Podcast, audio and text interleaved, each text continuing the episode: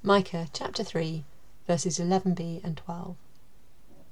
Yet they look for the Lord's support and say, Is not the Lord among us? No disaster will come upon us.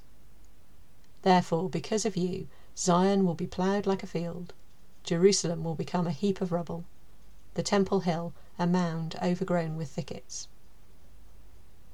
If you think back to yesterday's verses, then what we've just read is completely shocking. Verses 9 to 11 told us that the leaders of Israel were unjust, wicked, and covetous. Yet they're still convinced that the judgment Micah warns of is a figment of his imagination. God's with us, they say. It's all going to be fine. I think this shows us just what a powerful thing identity is. How we see ourselves affects how we behave. If I feel confident and competent, I'm more likely to face a challenge head on.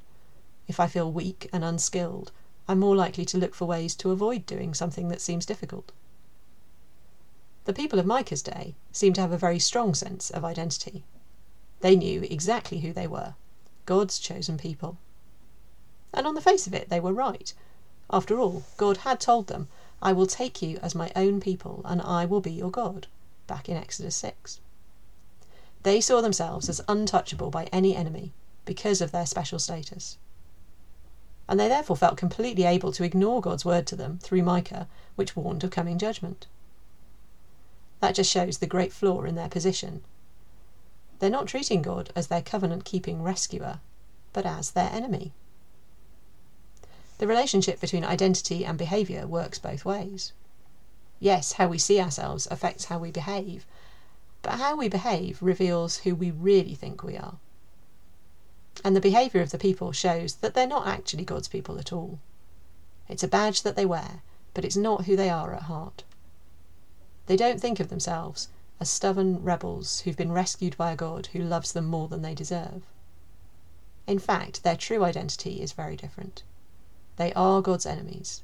They have worshipped other gods, turned their back on Him, and they face His just judgment. But what about us? How do we respond to these warnings of judgment? It'll reveal how we really see ourselves. Do we think, judgment? No problem, I'm fine. Merely wearing the badge Christian, and yet continuing to live with hearts that see God as our enemy. If so, today would be a good day to ask God to give us a new identity as His child by faith in Jesus.